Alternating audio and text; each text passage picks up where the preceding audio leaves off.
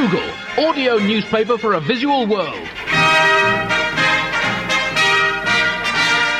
Hello, Buglers, and welcome to issue 57 of the Bugle, the world's greatest and only audio newspaper a visual world for the week beginning Monday, the 22nd of December, 2008. Happy Christmas from me, Andy Zaltzman, in London and in New York City, USA. It's John Oliver.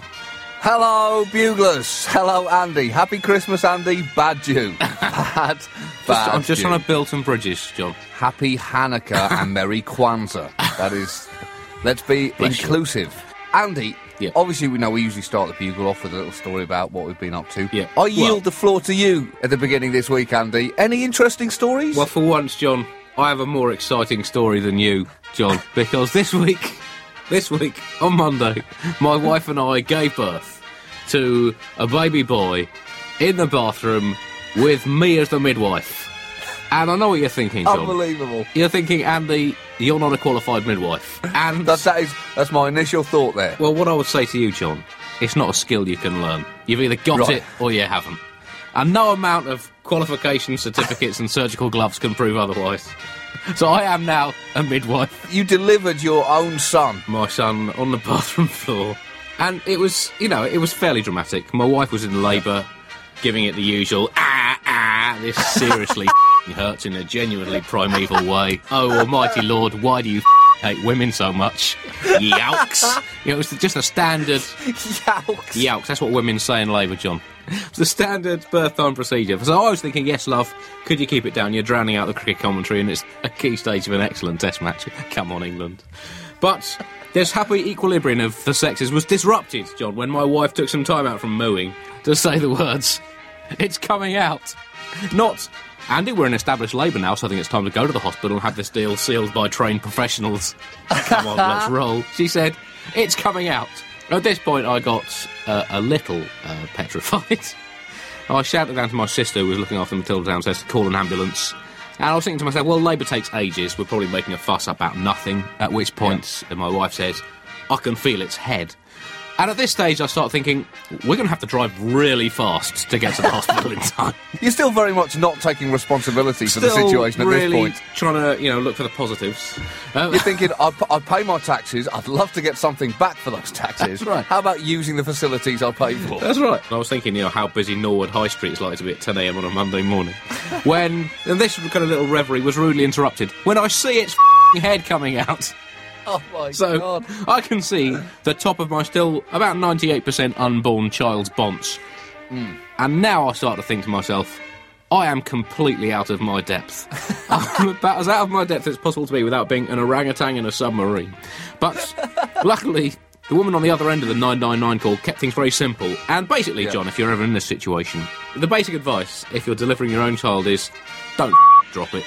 Uh, no, just hold its head. Don't let it come out too fast. And don't drop it. I say try and sit down. She says, ah! There's a few more squeals of fundamental agony. And then all of a sudden it's Squelch Baby.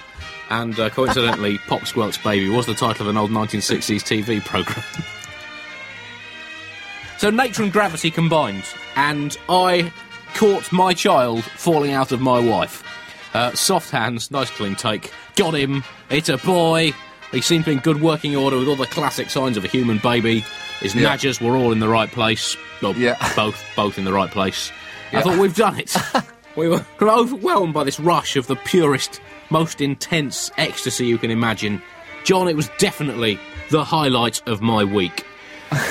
no doubt about it. And bear in mind, I watched the mighty Harlequins win a crucial European Rugby Cup uh, match at, uh, with a last-second drop goal on Saturday after one of the most dramatic and exciting conclusions to a game in rugby's history.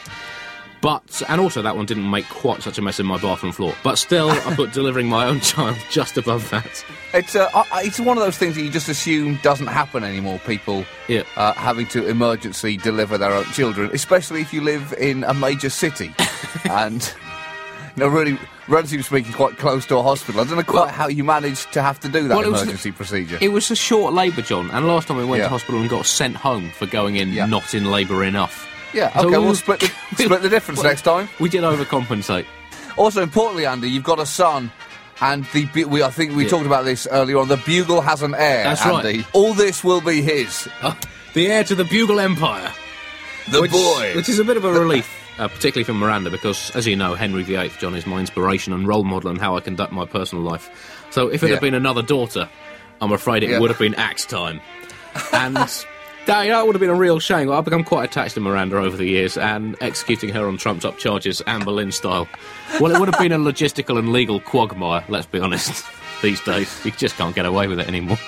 Well, you you kept up your side of the uh, Yeah. succession line, and now all I need to do, Andy, is find someone who can physically and or emotionally stand me, and uh, Well, we I- can secure the generational future of the bugle. Well, I think you're all right, John, because the Bugle Constitution, of course, is a mixture of British and American Constitution. So I'm definitely part of the Bugle for life and will be succeeded in the podcast by my firstborn son. Uh, Sorry, Matilda. Uh, I know it's the 21st century, but rules are rules. You knew it before you were born. If you didn't approve, you shouldn't have come out. Whereas. John, you're the American half of the Bugle, so you have to seek re election every four years and can serve a maximum of two terms. Also, you could be impeached. So I'm here by divine ordinance. You got here through money, contacts, and the gullibility of the public. Which system is better, John? You, you tell me. this represents the greatest dream. Anyone could grow up to be a member of the bugle here, Andy. Anyone.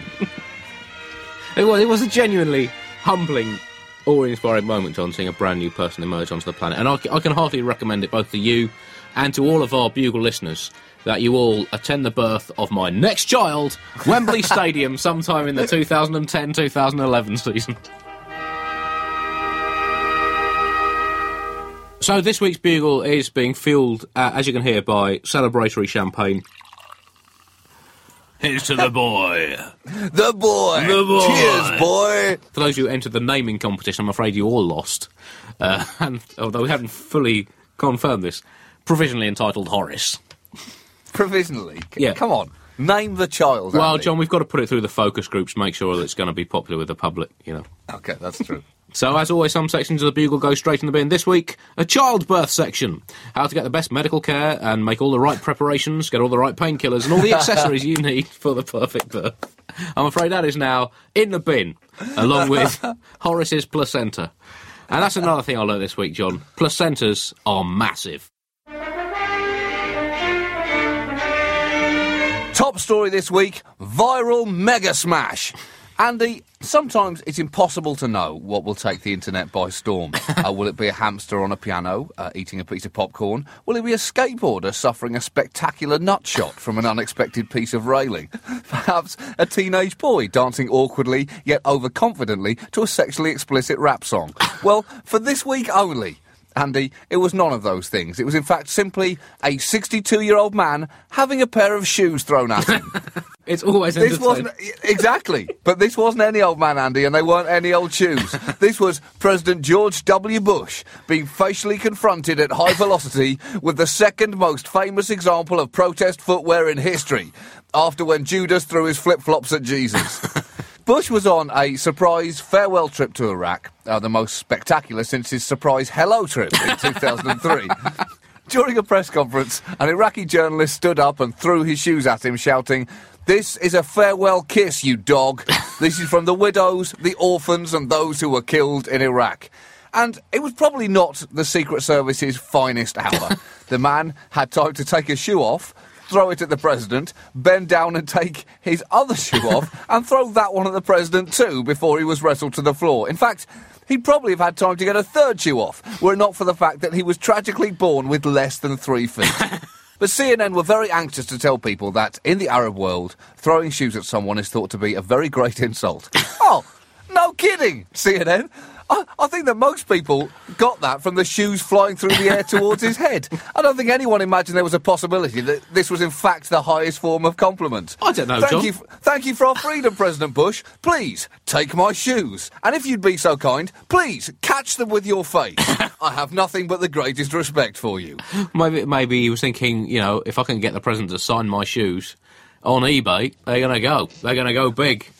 Well, it's, it's interesting you say that because the make of shoes themselves have since become immensely popular in Iraq, with many shops completely selling out of their stock. Was this, in fact, a very clever viral marketing campaign? Because those shoes have had better media coverage than the latest Air Jordans.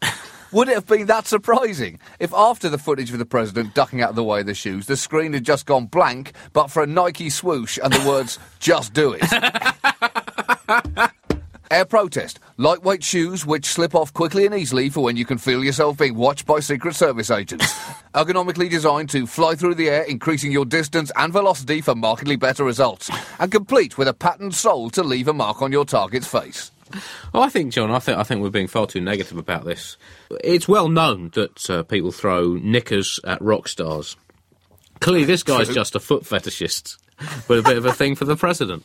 That's a nice way of looking at it, Andy. Also, he says this is a farewell kiss, you dog. And, you know, to be fair, he is a bad kisser whose shoe hurling technique has not proved a massive hit with the lasses in Baghdad's nightclubs. I mean, it was a botched assassination attempt, essentially. Just very badly planned from start to finish. Yeah. Very few people have ever been killed by thrown shoes. But I think what was interesting about it was the outstanding technique in shoe avoidance that Bush Yes. showed. I mean, he just swerved out of the way of it. It was like a high class opening batsman avoiding a bouncer on the first morning of a test match. It was like a young Michael Atherton. And this to me suggested that this has happened before, John. George W. Bush has avoided shoes thrown at his head probably throughout his life. He looked like it had happened all the time. He just kind of grinned at the guy and said, Well, another shoe. Well, that's another one for the catalogue. well, here's in fact a list of all the people who could have thrown a shoe at George W. Bush. Uh, actually, we're going to have to cut that out. We don't have time. I, I want to be back in home for the boy's first birthday. But, but the point stands. Andy, why have people decided to enjoy this footage so much? Well, you know, I think everyone has accepted that this may be as close as we're going to get to accountability for what President Bush has done to the world over the last eight years. Two shoes being thrown at his head and missing. that's that's all we're getting. No trials, no admissions of guilt. But to be honest, I also think it's probably more than we dared actually hope for. That, that's the only way to explain how many times it's been repeatedly shown on the news, even in slow motion. They've been showing it in slow motion, like morality porn. Every, everyone's sitting at home watching, going, uh, "Oh yeah, oh throw the other shoe. That's it. Oh yeah. oh look at his face. He doesn't like it, does he? Oh, he's been a bad, bad man." There, there have been marches in support of the now jailed and probably badly beaten, partially known journalist and world famous shoe chucker, all across the Middle East. And uh, one man uh, marched with a shoe on top of a stick that he was waving in the air like a slip on crucifix. And, and even a Libyan charity group called uh, Wa Atisimo has uh, awarded Muntadhar al Zaidi an award for courage, saying what he did represents a victory for human rights across the world. Whoa, steady on. He threw a shoe at a man. That's it. This is not Gandhi. This is not a lifetime's dedication to human rights. This is momentary frustration slipping over into footwear violence. Let's not commission the statue of him just yet. Well, you say that, John, but how long did it take Gandhi to get famous? You know, 30 years of dignified, peaceful protest. This guy, all over the world, with one simple action. This is, this is the future of protest, John.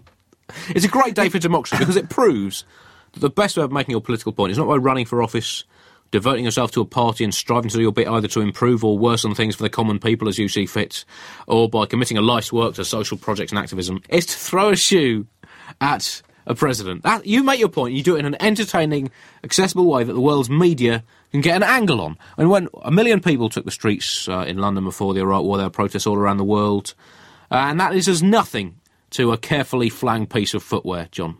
I mean, you can imagine people sitting at home saying, hey, did you see that really moving display of communal dissatisfaction with placards chanting and the kind of social expression that democracy should cherish to its stupid vested belly? No, I just saw some nutters on telly being charged by riot police for flicking a V sign at a horse. Okay, but did you see the guy chuck his shoes at George W. Bush? Yeah, best TV in history. That is politics. He faces anything between two and 20 years in prison, and his defence team have said they'll be basing their case on the fact that the United States is occupying Iraq and resistance is therefore legitimate by all means, including shoes. Well, good luck with that. The old shoe defence. If I had a dollar for every time someone had used that defence, I would not have any dollars, but I would be about to get one. But he's facing up to apparently a 15 year sentence for the crime of aggression against a president. It's almost like the laws of this country, John, have been framed by people who were a bit worried about a president being unpopular there. As a journalist, Andy, he knew the power of what he was doing. He knows that the pen is mightier than the sword, but he also knows that the shoe is mightier than the pen.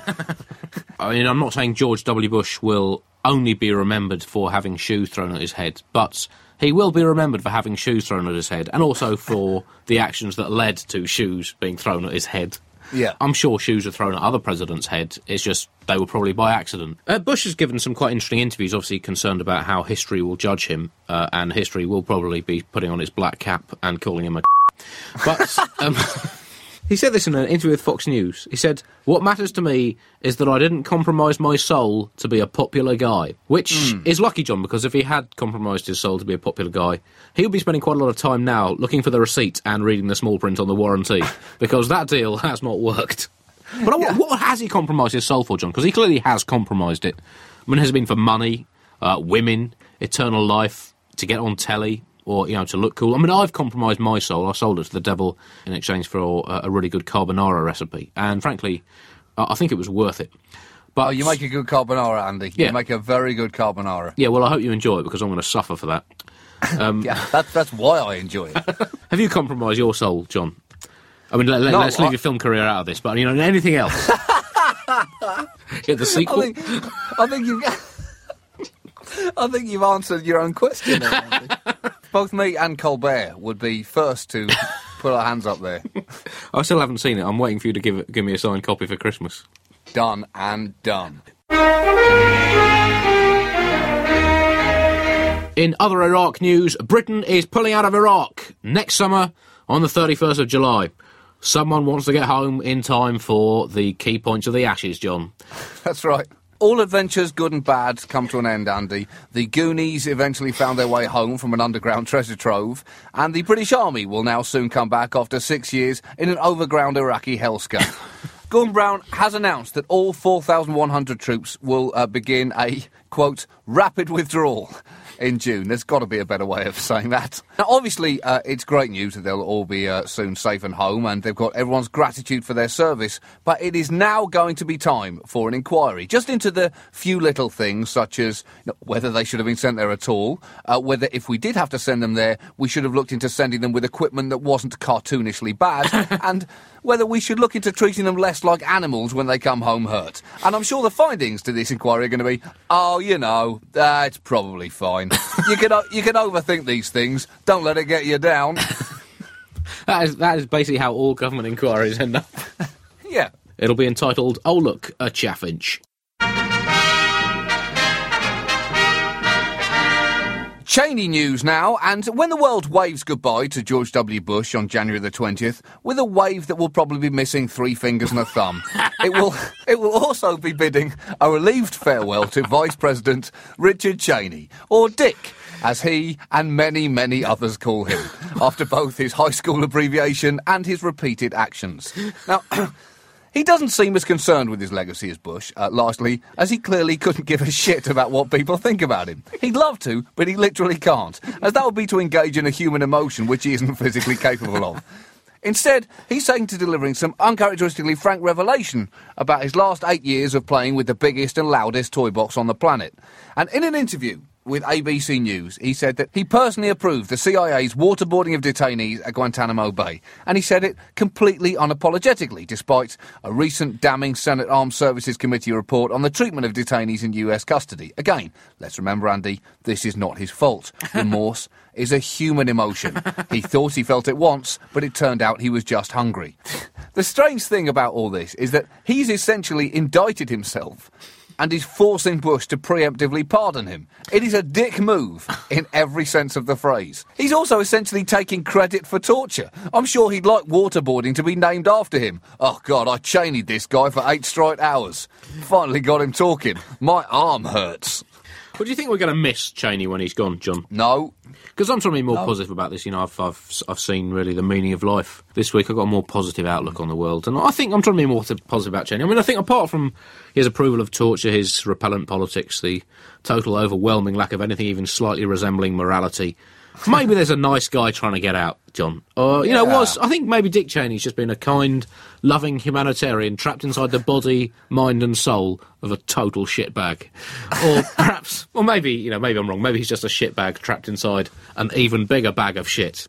And he was recently voted Time magazine's man you'd most like to headbutt, as well as the person you'd least like to give a life jacket to on a sinking ship by Surviving Naval Disasters Monthly magazine. Was asked uh, if he had any regrets, and he said these words Oh, not a lot at this stage. I think I'll have a chance to reflect on that after I get out of here and see whether or not anything immediately comes to mind. Anyway, he carries on. I think, quotes, given the circumstances we've had to deal with, we've done pretty well. the circumstances we've had to deal with, of course, being the circumstances they have dealt. This is kind of like a, car, a guy who's crashed his car into a tree after pointing the car at the tree, saying, I'm going to crash this car into it, cutting the brake cables, jamming his own eyes out with a brooch pin, and putting a blindfold on, then sitting in the car with his foot on the accelerator. In the circumstance, I guess he did do quite well to get as far as the tree. You know, he's acting like he's heroic here, but a firefighter can only be a hero if he didn't start the fire. no, no one likes an arsonist fireman. Nazi dictator on cakes news now, and, well, John, as the great Johnny Cash himself said, life ain't easy for a boy named Sue. But arguably, it's even harder in the post 1945 world for a boy named Adolf. And even harder than that if he's not just called Adolf, but Adolf Hitler. and this, is what happened. A young uh, three year old boy called Adolf Hitler Campbell. He was refused a birthday cake with his name on it by a, a shop, uh, and eventually Walmart stepped into the breach and wrote his full name, Adolf Hitler Campbell, Oh, on good his for cake. Walmart. Well, good for Doing the right thing yet again. Well, perhaps that's the kind of ruthless business attitude that you need if you want to make the world a cheaper, slightly shitter place. Uh, or perhaps they were were just working up to the launch of their new shop slogan, Walmart. Yeah, Walmart! That's right. This supermarket in New Jersey uh, is the third time in three years that they have refused to ice the boy's name on the cake, and the boy's parents are up in arms. Deborah Campbell, uh, who is Well, uh, up in one arm, ra- raised straight at approximately a 45 degree angle. Deborah Campbell, the boy's mother, says Shoprite can't even make a cake for a three-year-old. That's sad. But of course, the reason is the boy's name, which is Adolf Hitler Campbell. It's not just that; it's the fact that they'd asked for a swastika to be iced into the cake as well. It's an ancient symbol, John. You don't see many iced swastikas, Andy, or certainly a lot less than you're used to. They're probably uh, just trying to reclaim both the name and the symbol. The boy's father, uh, Heath Campbell, is uh, disgusted that they would deny a little boy his name on a birthday cake. But I think he's missing here what people are upset about, and that is that he named his boy Adolf Hitler. That's a tough name to carry around as he gets older, Andy. The cake is going to be the tip of the iceberg for that child. Try travelling on a Hitler passport. Your bags are going to get searched. Try making a reservation at a restaurant under Adolf. You are going to struggle. Try registering for online dating. You're not going to get many requests for dates. And if you do, they probably aren't going to be coming from the kind of people you want to go out with. Heath Campbell said he named his son after Adolf Hitler because he liked the name, ouch, and because no one else in the world would have that name. But that, again, is for fairly good reason, Andy. It only means one thing. Oh, nice to meet you. My name is Adolf Hitler Campbell. Oh, what a fascinating name. Is that after Hitler? Yes. yes, Adolf Hitler, the Fuhrer. Well, okay, but let's just, for a moment, Andy, let's give this man the benefit of the considerable doubt. Maybe he isn't a racist. Maybe he does just like the name. Let, us just check the names of his other two children before we call him a racist. Well, he has a two year old called Jocelyn Lynn Aryan Nation Campbell. Oh, Possibly. And an eight, eight month old called Honslin Himmler. Jeannie Campbell after Himmler. Yes, he's a racist. He's a racist, Andy. Bad father. Bad, bad father. It is hard to think of a name that's going to cause your child more difficulties at school, or even as a sports star. Tough name as a sports star. And Nadal serves wide to the backhand. Campbell returns. It clips the net cord. It's good. And Adolf Hitler Campbell is Wimbledon champion. What a shame. Following on from Idi Amin Johansson and Pol Pot McGonagall's win in the mixed doubles, this has been a bad Wimbledon. And now, before our special Bugle Christmas feature section, a very special Christmas message from a big Bugle fan. Well, hi, Andy and John. It's uh, it's good to have an opportunity to say farewell, and uh, Yeah, happy Easter, folks. And uh, it's going to be a change for me. I believe it'll be the end of an era. Yeah, I happen to believe it's been a great era, one of the greatest eras in the history of the presidency. But you know, we move on and uh, we all feel a credit crunch. And uh, as you know, the White House will shortly be repossessed. And I'm moving on, and uh, I hope to go to better things. Matter of fact, I thought of opening up a shoe shop. it's going very well. A lot of contributions, so keep them coming in. This is a parting kiss, you dog, from all Bugle listeners. Ouch! Oh, thanks, Andy. I, I appreciate it. Was that a size 10? Uh, yeah, c- can I have it back? I've, I've got to walk home. Bugle feature section now, and Christmas. Well, it's that time of year again, John. Gigantic flashing Santa Clauses are starting to flash gigantically on the sides of people's houses the world over. Good It's for a- them. It's the time of year we, we can forget about the credit crunch and war, personal and family problems, and the crushing inevitability of suffering and death. And think instead about how best to make our houses look disgusting for the next few weeks. so, in this section, we will be asking, what does Christmas really mean today? Is Christmas starting to lose touch with its commercial soul? Because Christmas, John, should be a little bit about giving and a lot about receiving. I mean, I ask you this would anyone have taken the trouble to follow Jesus' career if three big cheaters hadn't pitched up out of the blue at his birth with some flash gear? You tell me. Well, in fact, I'll tell you no. So later in the section, we'll give you tips on what face to pull to express a mixture of gratitude and disapproval at an obviously last minute present. And also the etiquette of proclaiming atheist rhetoric over a small portable PA system during midnight mass. And also we delve into history to find out exactly what happened to the other parents in Mary and Joseph's antenatal class. So, well, where else to start, John, uh, in a Christmas special than with the hip presents to give this year? With Right. the funkiest presents. that you can- What have you got lined up for your family? Oh, sorry, I'm still reeling from your casual uses of the term hip and funky there, Andy. I've been on a course. Right, well done. Yeah. Well done. I've just two weeks residential course to be able to try and say the word funky authentically. Well, I'm- not going to tell you what I've got lined up for my family, Andy, because my family might listen to this. All right, okay. So, well, you could lie so about it. Well, I can give you a suggestion for what to give to your family, John, uh, and it's uh, from the new range of ethical presents. They're all the rage these days. You know, uh, going on the internet, paying a man to tell you he's going to give someone a goat, or even tell you that they're going to plumb in a toilet in a thicket in Guatemala, or uh, post a chicken to Tanzania.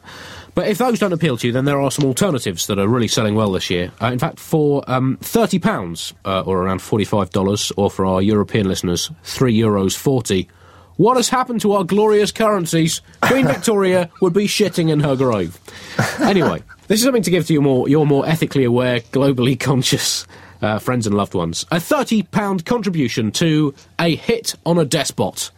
With takeoutatyrant.com, you can choose whether your money is spent on recruiting and training the assassin, on the deadly bullet itself, or for the less active uh, ethicalist, general admin for your chosen guerrilla group.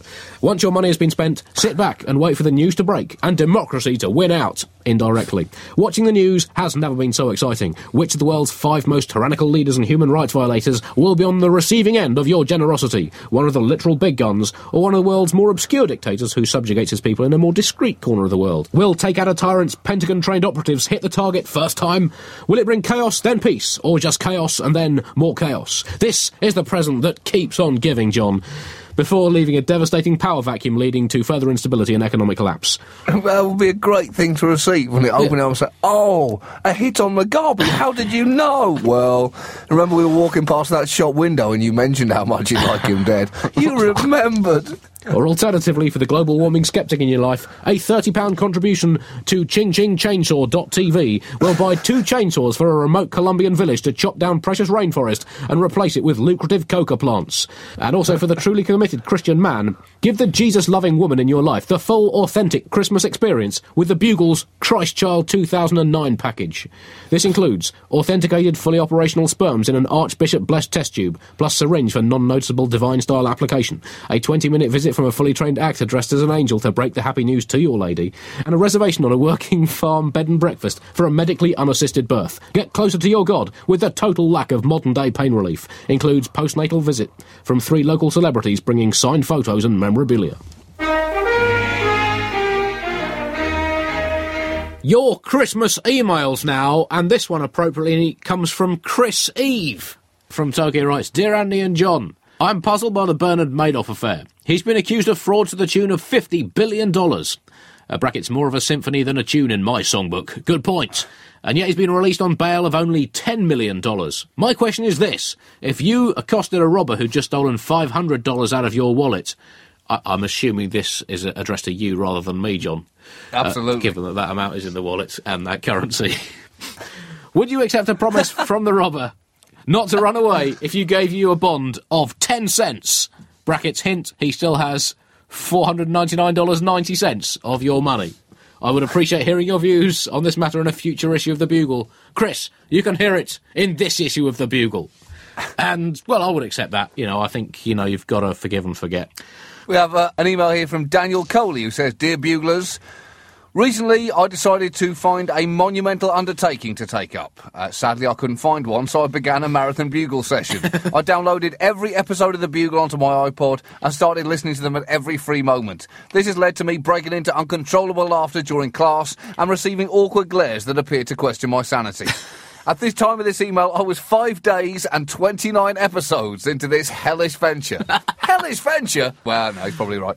I fear, I fear my sanity is escaping me. And in addition, I'm launching a preemptive Hotties from History 09 nomination for none other than Jesus Christ. No. What, what, what a fitting time to do it, Andy, at this seasonal time of year. Well. He goes on to say, That's right, I had the sacrilegious balls to do it. this hottie was the only successful Jewish model ever. Good point one. Oh, come on. Come left them- on. What he about left them Fabio? I know he was technically Italian, but he could have been Jewish, surely. No, no, his surname was Morgenstern. really? Rumours are that he's preparing for a comeback tour involving none other than the Antichrist, his former partner, before they had a falling out over the fate of humanity. And if you don't pick him, you may burn in hell with me for nominating him. Well, thanks very much for that uh, guaranteed damnation, Daniel. well, of course, that uh, does uh, uh, remind us, John, of what the greatest Christmas presents that you can give to anyone is, and that is Yes. the bugle. You know, in these credit crunch times, you know, a free podcast, you can even wrap it up in some audio wrapping paper. In fact, we'll give you some audio wrapping paper now. There it is. Wrap it up and play it to your loved ones. That is probably the second greatest Christmas present you can get this year. The first, of course, being Bugle Book of the Year, my book. No, the first is a bike, yours is third. Ah, come on! It's still on the podium. Still on the podium, but these charts are always fixed. This uh, email comes from Will in Brighton on the subject Episode 11 Sport Forecast. He writes, Gentlemen, having been appalled to the point of bankruptcy due to having a flutter at William Hill every week on the strength of your end of show forecasts. Uh-oh. Sorry, we do our best. It's just those gentlemen in Malaysia are awfully persuasive. Anyway, he continues, It appears that a member of the sporting community has taken it upon himself to salvage both of your reputations. Just as the year is winding to a close, upsets a man who, after obviously listening to episode 11 of The Bugle, clearly decided to take it upon himself to prove your predictions absolutely bang on the nose, or rather, bang up the nose. Former England cricketer Chris Lewis, in an extraordinary case of self martyrdom, has rescued your forecasting reputations by purposely getting caught with £200,000 worth of cocaine, allegedly. Let's chuck that one in, and rocking the world of cricket to its very core, just as predicted in episode 11 by John in January. I pro- Yes! I propose that a portion of this weekend's episode's fees go to Chris Lewis's bail. I am a Class A narcotics Nostradamus, Andy. So I suggest that uh, our fees go to uh, help Chris Lewis's bail. Ironically, of course, uh, here's a cricketing joke: the bails that he so seldom succeeded in knocking off the stumps whilst bowling for England. Apart from when he bowled Tendulkar at Lords in '96, and that was a good ball. I think the reason Tendulkar was so surprised was because it had come out of Chris Lewis's hand. and our American listeners can now tune in again and learn to love the world's greatest sport. So, uh, thanks very much for your, as ever, excellent emails. Do keep them flooding in over the festive periods. That, that was nice and non denominational. Yes, it was. That's better. Let's be inclusive, Andy. right, whatever you get off on. Uh, do keep them flooding in Oh, be nice. Be nice, Andy. the bugle at timesonline.co.uk. And uh, also, now I know we've been promising this for several weeks now, but we will kick off the new year uh, with the launch of the 2009 Hotties from History calendar. It's something we can all plan our 2009 around. uh, or if you're looking for another cheap gift uh, for your family this this economically strained Christmas, just sit your family around the blazing Christmas tree and say, "Sorry, uh, it's the credit crunch. You don't have any actual presents apart from this one. 26 days left of the Bush era. Best Christmas ever. Bundle. Someone put out the fire." Sport now, and well, what a year for sport it's been, Andy. I mean, yeah. it's. every year's a good year for sport. I don't, I don't know who your sportsman of the year is. There's so many to choose from. Of course, Michael Phelps, absolutely historic Yeah.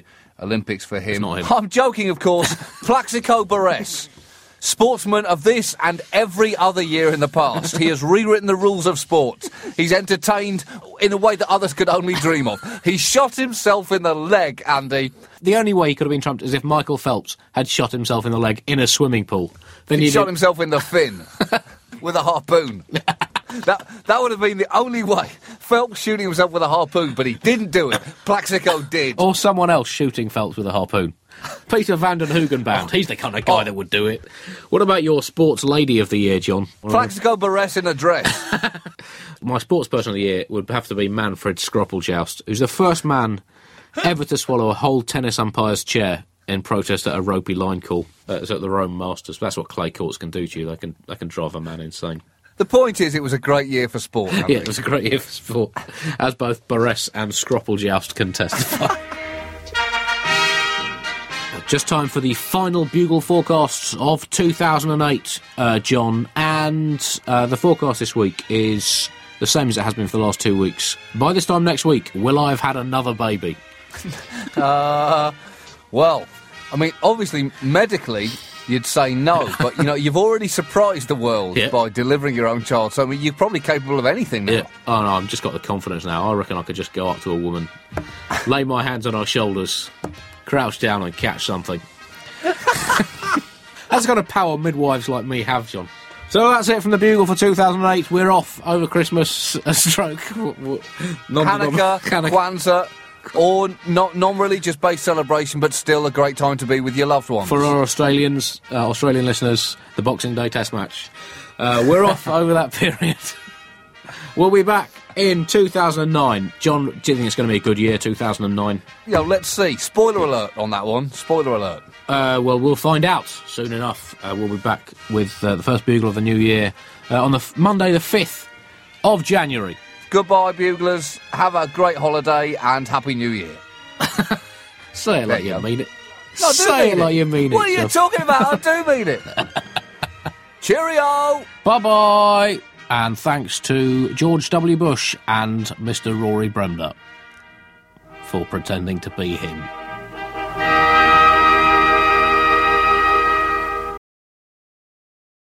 Hi, it's producer Chris from The Bugle here. Did you know that I have a new series of my podcast, Richie Firth Travel Hacker, out now?